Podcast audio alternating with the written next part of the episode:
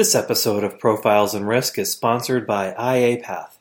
IAPath, unlocking your adjusting superpowers. Go to iapath.com. This is Profiles in Risk.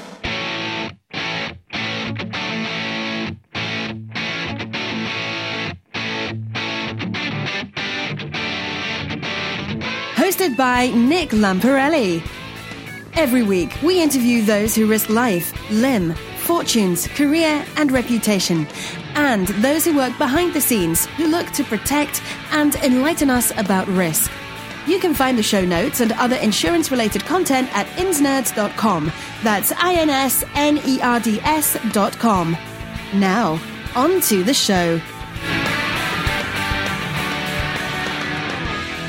Hello, everyone, and welcome to Profiles in Risk. I'm your host, Nick Lamparelli. Today, I am pleased to introduce Randy Schwantz. Randy is the owner of the Wedge Group and author of several books on sales training and sales management for insurance agencies and brokerages. Randy, how are you? I'm good, man. How are you doing? I'm doing great. I feel like I've known you forever. Ever since I got into insurance, if it was a if it was an agency that had pride in itself, rest assured in the library there would be a book on something called The Wedge. And it was written by you and I, you know, going through your Amazon account, I can see you've updated it and have several versions of it. So there, you know, you're you're famous in that regard. But I, I'd like to start off just in your own words. What does the Wedge Group do? Yeah, we at the high level we help agency owners develop high performance sales cultures. Both, you know, hire new people and take the existing guys and develop them up and and get them growing hard and fast. That's what we do. Yeah. So, can you talk a little bit about your career path? You know, from high school to college, you have a really interesting story. Your your entry on LinkedIn for Texas Tech show, only shows one year. So, could you just walk us through how did you get to the point where you got to be a sales trainer? Yeah, so we might as well clear that, clarify that Texas Tech thing. In reality, it was three days. I went Tuesday, Thursday, Tuesday, but I did go. There you have it. So I don't know. The career path is kind of interesting. You know, I, I grew up on a farm.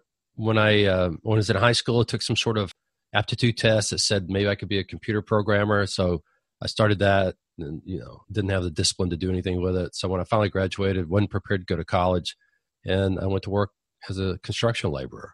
It was beautiful, man. Working hard, swinging, swinging the swinging the axe, swinging the sledgehammer, tying steel. You know, doing high rise, not high rise, but uh, they call them concrete tilt ups. Anyway, a lot of hard work in the Texas sun.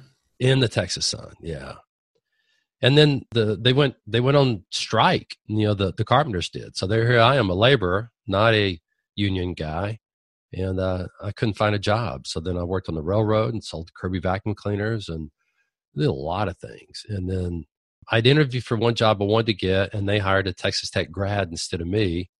That guy didn't work out, and they called me back and go, "You want to come on down?" So I did, and I had a guy named Jerry Stigler. Uh, the, the, the, name of the company is called Moncrief Lenoir as a steel distributorship, and Jerry was the best mentor I've ever had in my life, and he kind of taught me a lot.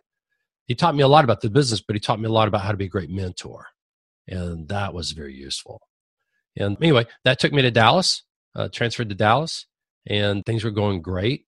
And one day I'm in the parking lot picking up some metal building screws from a, a distributor of some type. And this guy gets out of his Cadillac and, and he, he kind of goes, ah, good morning, you know, kind of waves at me. And I see him walk over into a, a business called the Performance Group. And I was kind of like, I wonder what that is. And so I went over there and said hi to him. And he said, come back and talk to a guy that, that works for me named Dick Capp. Dick Capp happened to be a, a, a former Green Bay Packer. He had a big old uh, Super Bowl ring on his finger. Anyway, got to know him and end up leaving that business and went to work in the sales training business, trying to sell that stuff. It was a miserable year. And then had a couple more miserable jobs.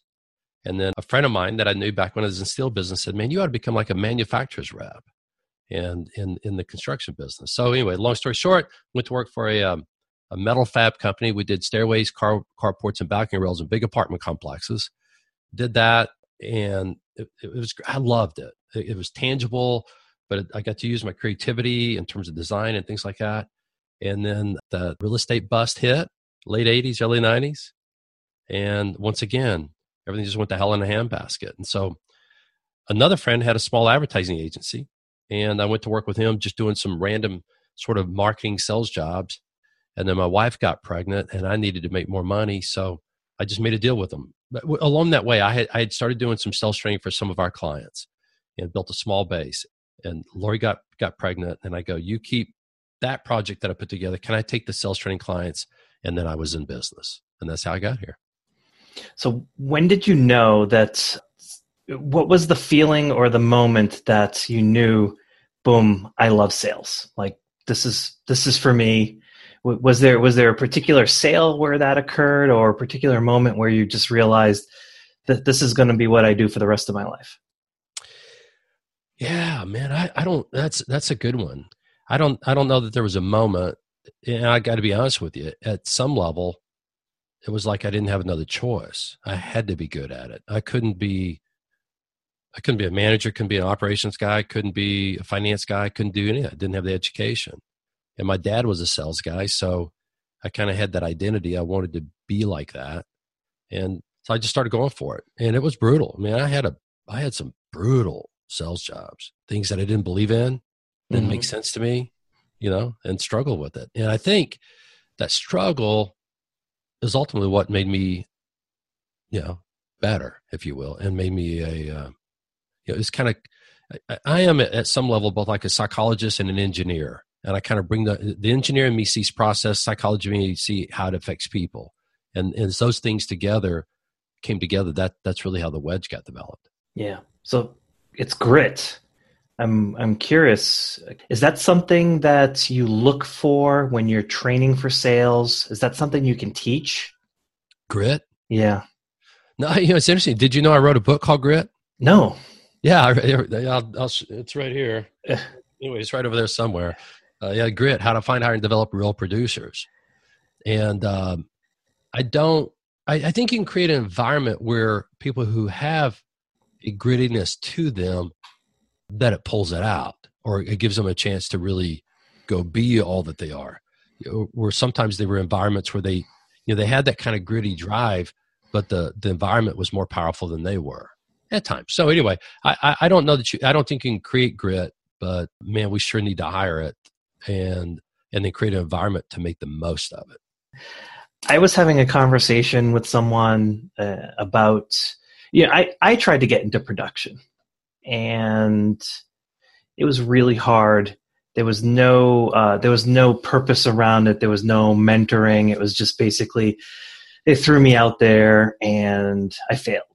Right. And I didn't have the ability, the financial ability to support myself during that time. So I don't even know if I personally have grit or not. I, you know, how I, I, we're gonna, I think we're going to get into this again at some point, but how important is it to have that mentor, to have someone that can basically say, don't worry, dust yourself off. This is normal. We've all gone through that. And basically lay the foundation and the training for someone to be able to, to blossom. Yeah, I think, I mean, every, all you got to do is go look at all your sports heroes. They've all got mentors. They've got, they've got specialty coaches, not random guys. So uh, I think it's incredibly important. And, you know, when we, just like with our clients, right now we've got uh, just under 90 agencies on our iWin Agency Growth platform, right? And the reason I wrote the book Grit is because the majority of them are suffering with hiring new producers. That's how they got where they are in the no growth area. And so we've helped them improve the hiring process. And just to tell you a little bit about that, if I can, that I had a client in Fort Worth that I worked with well, I'm still working with them. I started working with them in 94. And in 95, I got involved in the hiring process. Between 95 and 2005, that 10 year period of time, I got deeply involved in hiring. And long story short, we end up hitting on 29 out of 34 people. It's an amazing story. So I, I reverse engineered that and go, because when I first started helping with it, I didn't know what to do. I didn't know what to look for, didn't know what to ask. I just thought I could do better than what they were doing. And kind of out of it came this whole idea of a, um, which maybe this sounds trite or cliche-ish, but really an evidence-based hiring process. So if Nick, if you're a basketball player and you know somebody brought you in and say, give Nick a big contract, he can play ball.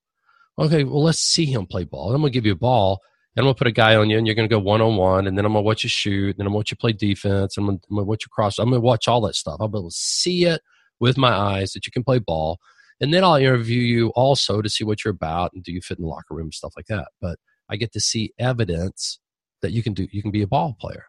Well, how do you get evidence on a producer? It's an intangible, right?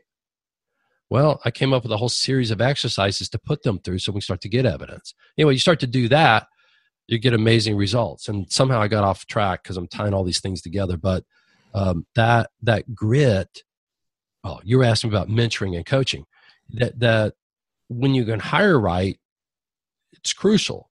But even though you hire right, doesn't mean they're going to be successful. So when you can then put them into an onboarding process that that squeezes, you know, I mean, if I were your weightlifting coach, I'd be on you screaming at you not in a mean way, but come on, Nick, push, push, because you can. And so with a new producer, oftentimes I hire them, they send them off to carrier school, they learn a little bit about coverage, they come back, here's a yellow pages, or go look up something on data.com, start making cold calls. Don't know how to make a cold call. And you learn that carrier, well, we're not going to blame the carriers, you learn that coverage school that there's a lot to know and that you compared to the guy who's been doing for 5 10 15 years you're inordinately ignorant compared to that guy. And so, so many things we do actually crushes confidence rather than builds confidence. Right? Does that make sense? Yeah, yeah absolutely. So then, so then when, when we start to look at onboarding process of newbies, it's um, a get them real clear on their goals. B get them really clear on their their their value proposition. And so now here's the next piece. What makes the wedge work is is we're we we help agencies create proactive service platforms, not we have a lot of good service, but I mean, platform to where you could you could name every one of them. They're very distinct. It's not just capabilities like loss, like loss control or claims management or or tools like Zywave or Succeed. But we're pulling out of that and ending up with a bunch of little tiny bricks, each one with a name, building a platform.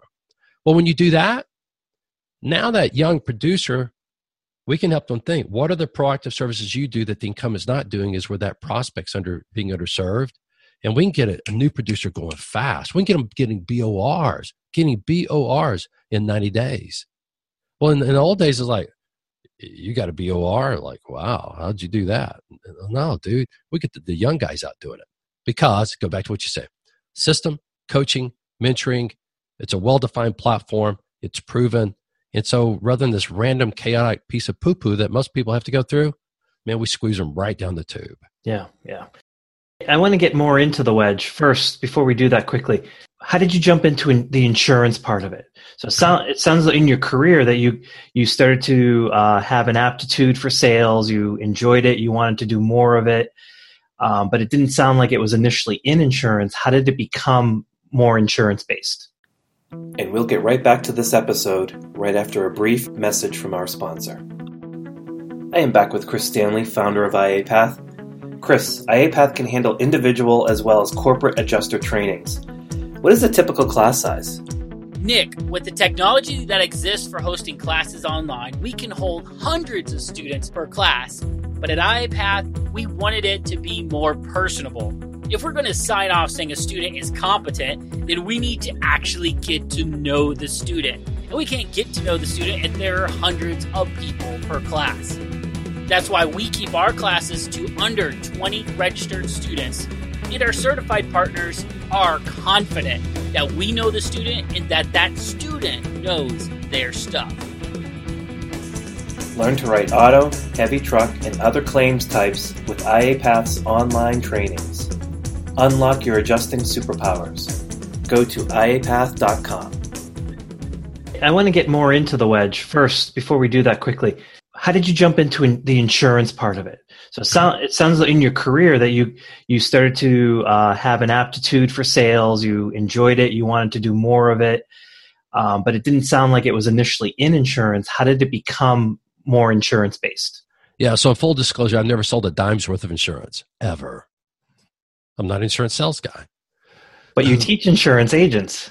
I teach insurance agents. So, you know, if you hang out in Rome long enough, maybe you'll learn how to speak Italian, right? So, what happened was, and here's kind of an interesting story. When I was in the construction business, what I would do is I'd go around to a job shack, pick pick up a set of blueprints, figure out how much they needed, materials, make a proposal, hand it to them, and then you cross your fingers, hope you get the deal. A lot like insurance. Go meet with a prospect, get the policies, find a coverage gap, market it, bring it back, present it to them, and hope you get the deal. And I was just dumb and stupid, Nick. I mean, I had no clue what was happening to me until one day I'm listening to my boss had uh, somebody on his speakerphone, and this guy is dog cussing him. I mean, we're in the construction business, so that's not unusual, but just dog cussing him. Mike, you SOB, blah, blah, blah, MF, GD, blah, blah, blah, you know, it's just going on. And, um, and, and then, then the conversation was, was over and I was like in shock. And then I said to my boss, Mike, Mike, isn't that Jimmy your biggest client? He goes, yeah. I said, he was dog cussing you, man. He sounds like he's mad. He goes, nah, we do this every time. Every time he sends me a set of blueprints, I give him a proposal. He calls me back. He cusses me out. I lower it by 5%. He gets what he wants. What he doesn't know is I jacked it up 5% so I could lower it 5%. And that's the game. And all of a sudden, uh, like epiphany, boom, that's the game. And so once I figured out that's the game, it changed how I started using the selling sales training that I had at that point. And back then, I was uh, uh, there was a sales training franchise out there called Sandler. I love Sandler. Um, uh, Sandler was the first guy that told it the way it was and was tough. And instead of feature benefit, he got down to going after pain. Um, and so I loved it. And so I was taking that, and then I started to incorporate more of that and got better at it. Well, when I you know, when when when all hell broke loose with the the real estate industry going down, Charles Keating and the Savings Loan Trust, and everybody went bankrupt. Um, and then I started teaching some of our client stuff. Well, one of my first three clients, really one of the first five clients that I got from cold calling was an insurance agency. And so I'd been working with this guy. His name Pat Bonds here in Dallas for about I don't know four, five, six months. And then one day he takes me to lunch. He said, "Hey, Randy, I got some advice for you." Really, what's that? He said, "I think you ought to focus on insurance." really? Why? He said, I got three reasons. He said, number one, we don't get a you know, we don't get a lot of good sales training. Most of our training is technical training. I like your stuff. I think other people would too. And this is pre wedge days even.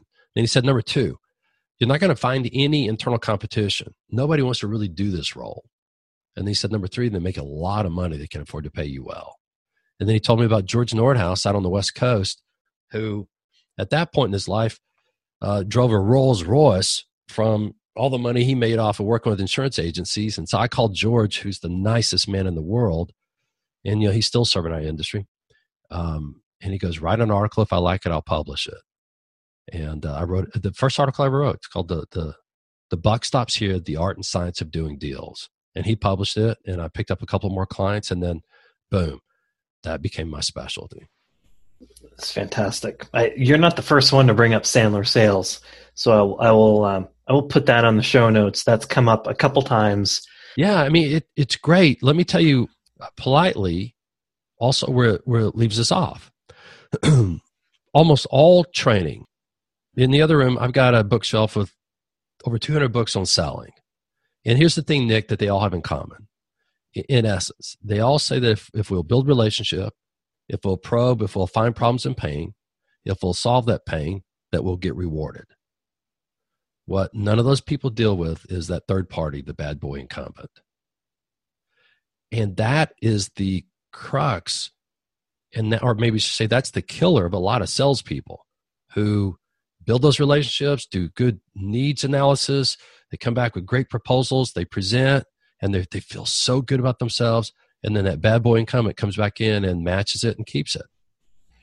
And that's the whole background. That's the the metaphor of the wedge. Yeah, you got to so, drive a wedge when you're prospecting incumbent. Yeah, so you're uh, you're going after a client who has an agent or broker. There's no you know conflict between the client and the agent and you need to find that small wedge to be able to find or a small pore to stick stick that wedge in and figure out how are you going to separate the uh, the customer from the incumbent agent when there's not a large conflicting problem that's like very obvious to the client.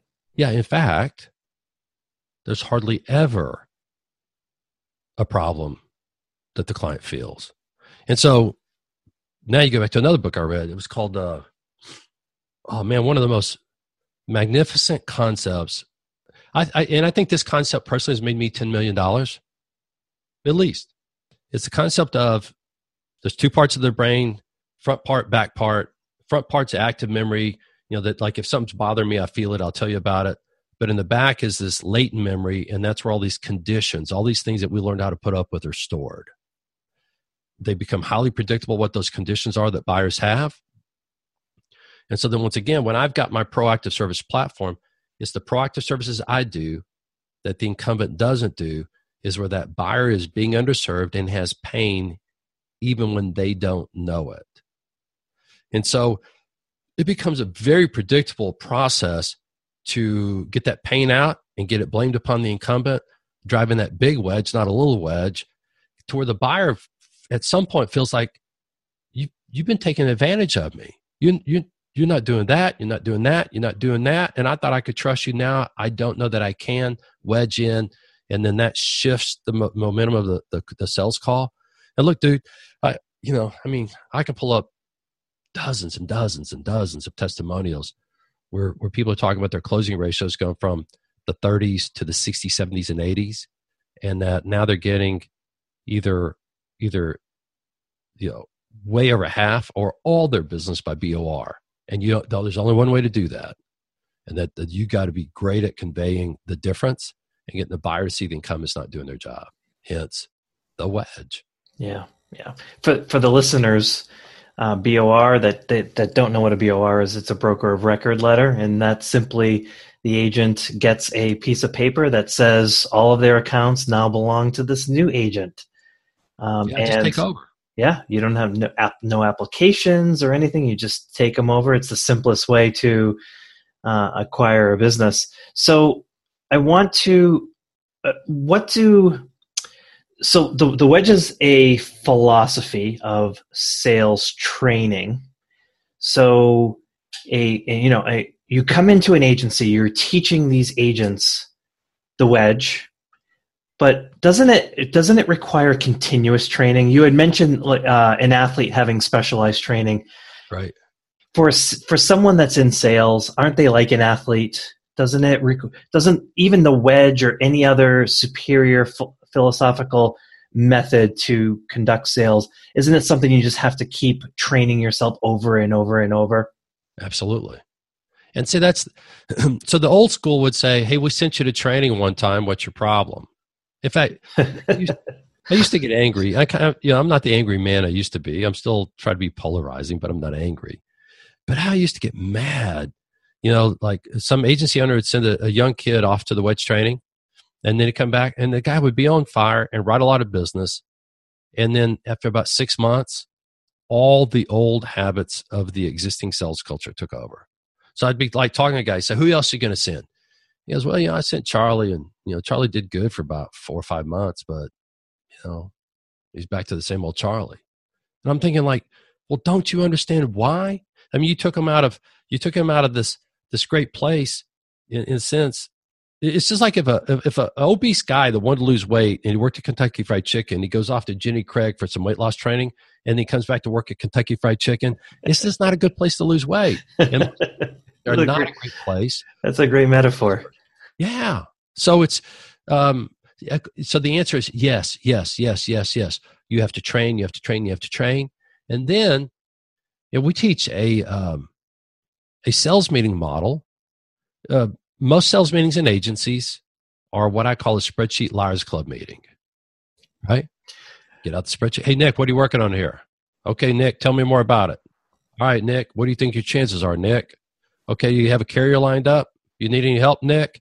And that's about it. So Nick says, Yeah, I'm doing fine. No, I don't need any help. Yes, I have good care, got a relationship. I think if I do this, do that, I'll, I'll win the business. All right, next, next, next. Spreadsheet Liars Club meeting. Doesn't mean you're a liar but you're not getting anything out of it that's worthwhile, right? So then if you flip that on its head, and instead of asking that of you, Nick, I put the incumbent of the account that you got an appointment with tomorrow afternoon in the room with us. Now, not literally, but there's a chair. That's where we put the incumbent.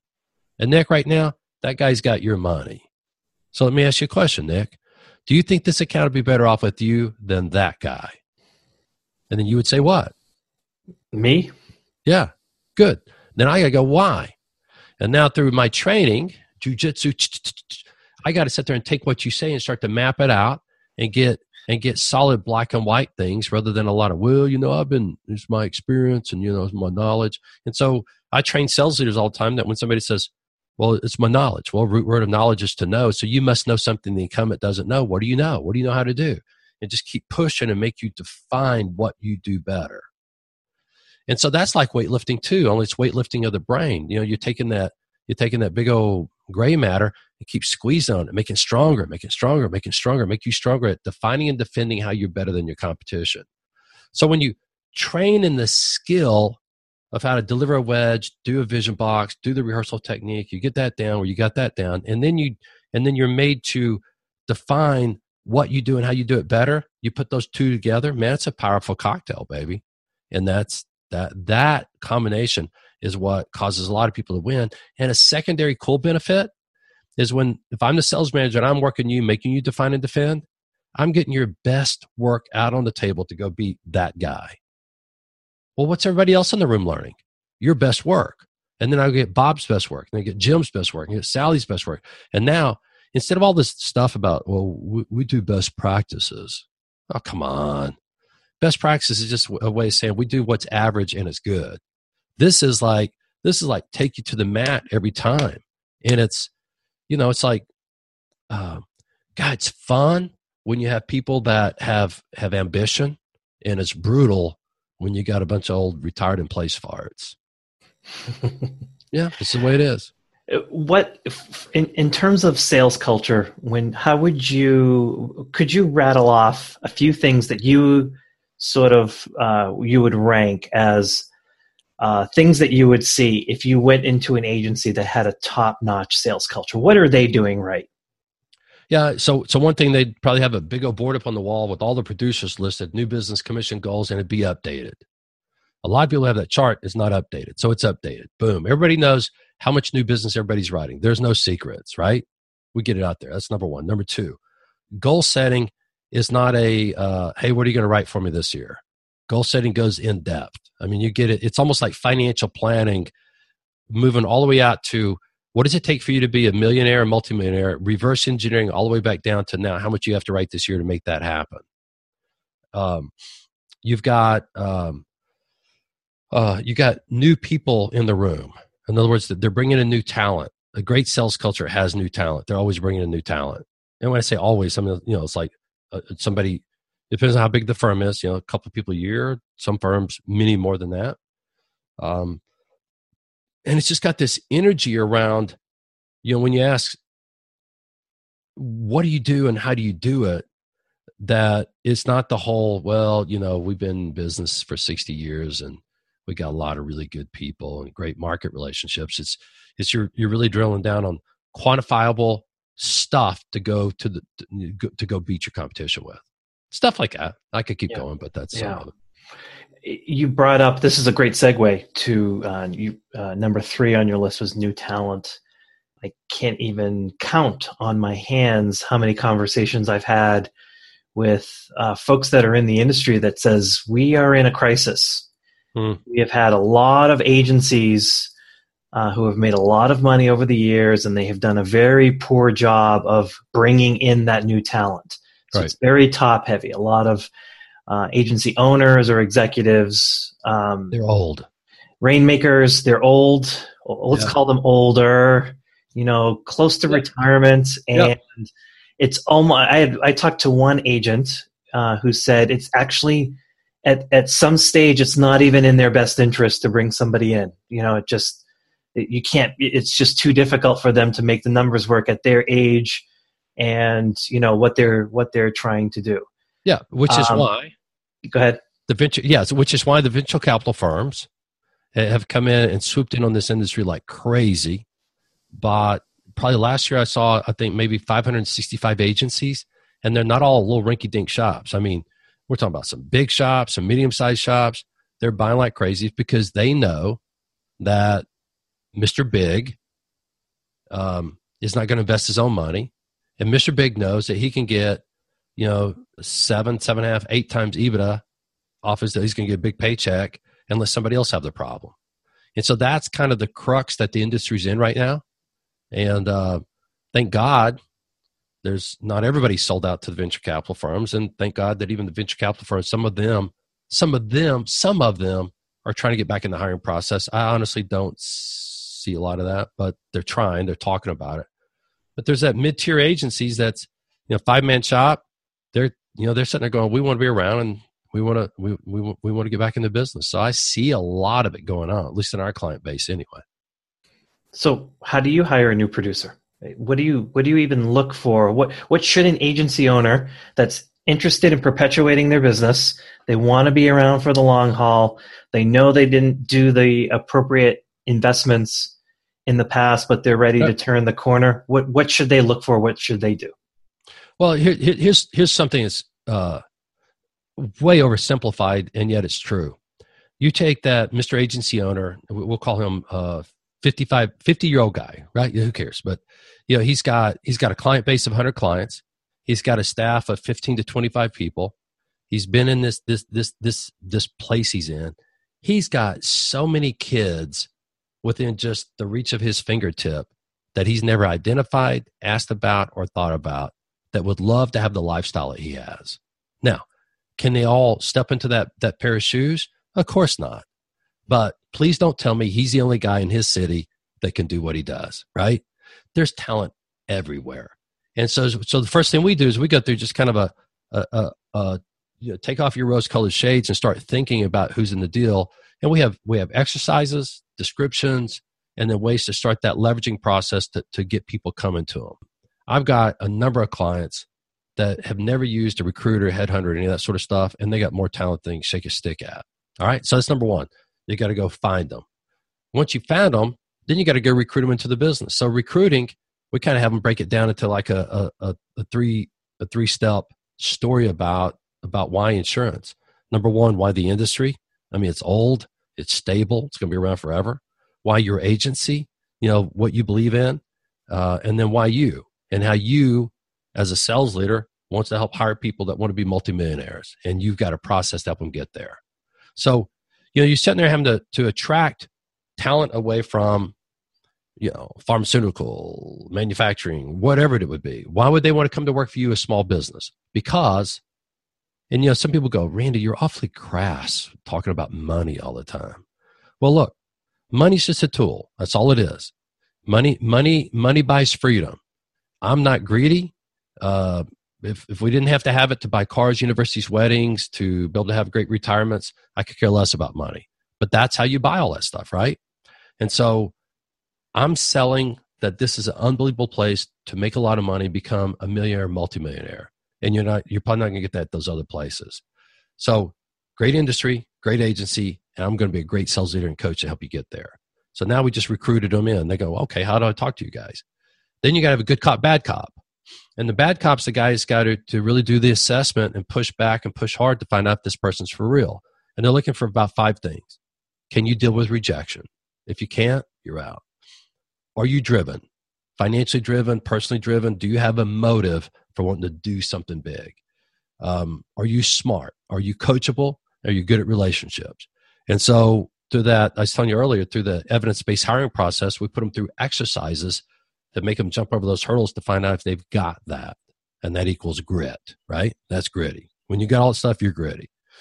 And then you hire them, and then you do the onboarding process. Strong goals, differentiation, learn your cold call deal, build out your niche, uh, learn your sales process, and then get on the phone and start calling and setting appointments. And then you come to our sales meetings, and then we're going to train, train, train, train. We're going to keep training, we're going to keep training, keep training, keep training. Sales meeting, sales meeting, push, push, push, push. And it's like, see, I, I love Nick Saban.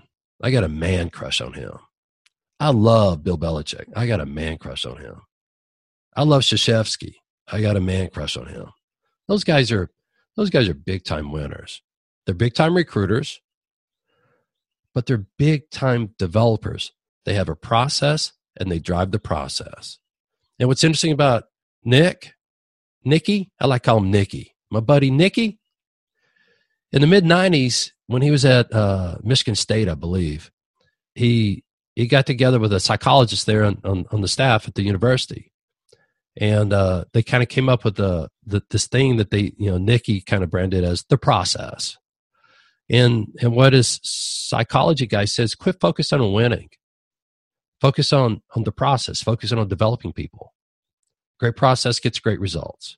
Always has always will. Hey, for the listeners, I will share an article on the show notes. I think it's from ESPN, uh, and it's about Bill Belichick, and it talks about just that. It's uh, uh, several people that are very familiar with him, and it's it, it's exactly the way you described it. Uh, one in particular said, uh, "You know that saying, don't swallow the small, don't um, don't sweat the small stuff." Well, that doesn't apply to Bill Belichick. Right. And every time there's been the the Malcolm Butler interception in Seattle, they practiced that play. They did it twice during uh, during the regular season because Belichick thought at some point someone might try that play. And during the Super Bowl, the light bulb went off in Mal- Malcolm Butler's head, and he said, "I've seen this," and instinctively reacted and intercepted the ball. Yeah. Uh, and, and, so I, I, love your message because I, I hear this from others who are successful and it's constant training training training training keep pushing yourself That, that is a wonderful message and i, I just want to do a, a, gentle segue to non-producers mm. and training for them specifically sales training for them um, not to necessarily become producers but to become better at, at like you like you were mentioning the wedge better at asking the appropriate questions for people that are calling in or customers that might be beginning to develop a gripe about something. How, how do you feel about s- sales training for non producers? I mean, I, I, feel training for all people everywhere on the planet, right? I mean, we're, we're you know, I, I, I took some golf lessons from a guy, and um, it, it, and he he brings a martial arts thing to to to golf, and as he's doing all his stuff with the sensei, his sensei would say, uh, "Nothing's either needed. It's not. It's not. It's not hard. You're either trained or not trained, right? It, golf is not hard. Either you're trained or not trained. And I, man, that just keeps like selling is not hard. You're either trained or not trained, and most people are not trained. So now you go back to quote unquote non-selling salespeople. They're selling all the time. They're selling. They're selling underwriters. They're selling each other. Exactly. Staff to come to work there. They're selling the retention of clients. They're cross selling, and I'm no I'm no Nick Saban or Bill Belichick, but man, do I believe everything I do's got a process, everything, and I can defend it. Why it got there? So the psychology and the, and the process, right? So a lot of times when you get into the internal staff, you know, you, you're trying to work them through like, well, why us? How are we different? How are we better? And and they've been they've been asked to drink the Kool Aid. The Kool Aid is well, you know, in fact, I was talking to a lady out, and I'm not going to say where in case she hears this um, but I was asking her about the firm and how they differentiate. She said, Well, we've had a 125 year history in this town. And I'm sitting there going, You know, that might build some esprit de corps, but from a differentiation perspective, who gives a crap? I mean, literally, who cares? And I want to promise you, your prospects don't care. They, they care about them, not you. So, so how do you differentiate is and I keep coming back to our proactive services platform. Really define what you're going to do for your clients in such a black and white way that everybody knows what it is, they can communicate it. And then that becomes at the heart of your training. When you got that, now you know that's where you have leverage. And then you can go help people move them, persuade them, influence them to that, whether they're griping or they're a new opportunity coming in. Yeah, I love that message. I really do.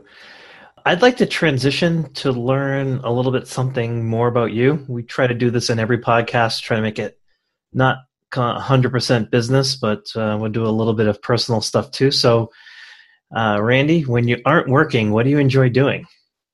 We we just moved from Dallas to Raleigh, North Carolina, and um, um, I've got four daughters. The youngest is uh, so we're empty nesters. So youngest is going to school at Duke, playing volleyball. So when I'm not working, I'm watching her play volleyball during volleyball season. Uh, the rest of the season, uh, we moved to a golf course and I bought a golf cart and I like to go over there and toot around and play golf, you know, kind of at my own leisure. And then, um, this is kind of really boring work, but I love it. Like, here's a book, like, like this, this book's on story, storytelling made easy. And so to see the psychology in in movies and storytelling and great marketers is what I do when I'm not working. And uh, one of my friends, his boss, his uh, he was saying to his boss, who was up there like late Saturday night, you know, you're you're you know, if you had a work life balance coach, they'd be unhappy with you. And he kind of said back, you know, this this this this is my work. This is my play. I mean, it's like I I love what I do, and so you know, a little golf, a little volleyball, and then I just I love studying and learning. Yeah, I love that too. Um, do you have any tools that you use to stay organized or productive and productive? Yeah, so you know, uh, it's probably a bad term, but I, I eat my own dog food. In other words, yeah, I developed a CRM system for agents, agencies that I absolutely believe trumps all the rivals, and uh, it's it's amazing. It helped me keep organized with with my my clients and my buyers. It's got my goals in there. Uh, it's got my written service timeline for my clients. Uh, I can carry it with me everywhere I go. It's on my iPhone.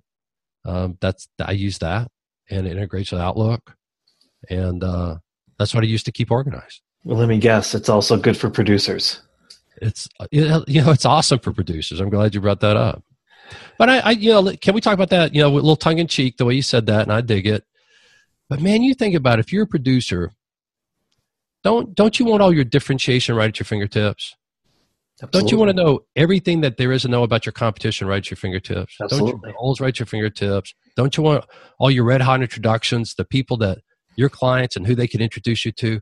It's like everything everything that I coach somebody to do, it's built systemically into this in, into this this technology platform.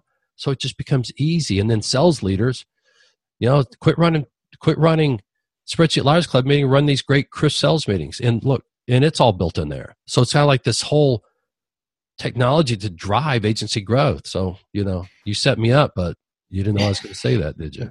I didn't. And uh, is uh, is the CRM something that's commercially available? Is it something that listeners could maybe take a peek at via the wedge? Yeah. So it's yeah. If you go to the wedge.net, it's a part of the i1 Agency Growth System. So you know, it's a common. You know, our our our deal is a combination of training, technology, and coaching. Because which one do you want to leave out? You want to leave out training? No. Do you need technology? Yeah. Do you need coaching to help help help help get us over the humps? How do you? Yeah. So that's that's kind of that whole platform. Completely, completely. Yeah. Uh, okay, so final question I ask all of our uh, guests that come on. Besides all of the books that you have written, and besides the one you just mentioned on storytelling made easy, are there any particular books that you would recommend that you found to be very influential in? It sounds like your you know your business and personal lives are very intertwined, but you know something that you found very in, influential uh, that you would recommend to the listeners. Yeah, you know, so I'm I'm a I'm a I'm a I'm a fan of Tony Robbins, and when I when I think of that, of all the hundreds and hundreds of books I've read, the one that was most influential in getting me over the hump was his first book called Unlimited Power. And you know, when you come from a uh, a redneck farm boy background, you went to school for three days, you leave Lubbock, Texas, you go to Dallas, Texas. It's a big city, bright lights, big cars. Everybody drove a Mercedes Benz. It felt like, you know, everybody went to school at SMU and was wearing polo shirts. Back then, SMU was a big deal. So, I mean, I didn't feel like I fit in. I mean, I really, my identity was, I don't belong here. But deep down inside, my in my heart, my soul, my gut, I wanted to, but man, I I just didn't I didn't believe. And so that unlimited power, kind of, you know, I read that probably three or four or five times, mapped it out, wrote it out. Uh, I, I think that's and that book is 25 years old, but man, it's just as powerful today as it ever was. Good selection, great selection. Uh, Randy, this has been phenomenal. Such a wonderful conversation to have with you. If uh, the listeners would like to reach you, how can they do that? Yeah, so um, uh, you know, you always email me, randy at thewedge.net. Uh, I get my own emails and respond to them. And then uh, if you're interested in the i1 Agency Growth System, you can email me about that or go to the website, thewedge.net. And um, start doing research on that. Our public workshops. We know we do public shops workshops around the country. The Wedge. Um, anyway, got a lot of stuff out there. Fantastic. I will put all of that information on the show notes. And uh, wow, the time has flown by. Thank you, thank you so much for uh, carving out time in your day to discuss, and uh, it's it's an honor. You know, it's my honor, man. You're, you're good. Again, I, I, I, will I'll, I'll say it again. Uh, being in a successful agency for you know many, many, many years ago, yours was the first book that I saw on that one producer's library, and I said, I need to get that book. So uh, you've you've definitely made an impact all of these years. It's an it was an honor to have you on the show. Thank you, Nick. My guest this week has been Randy Schwantz. Thanks again, Randy.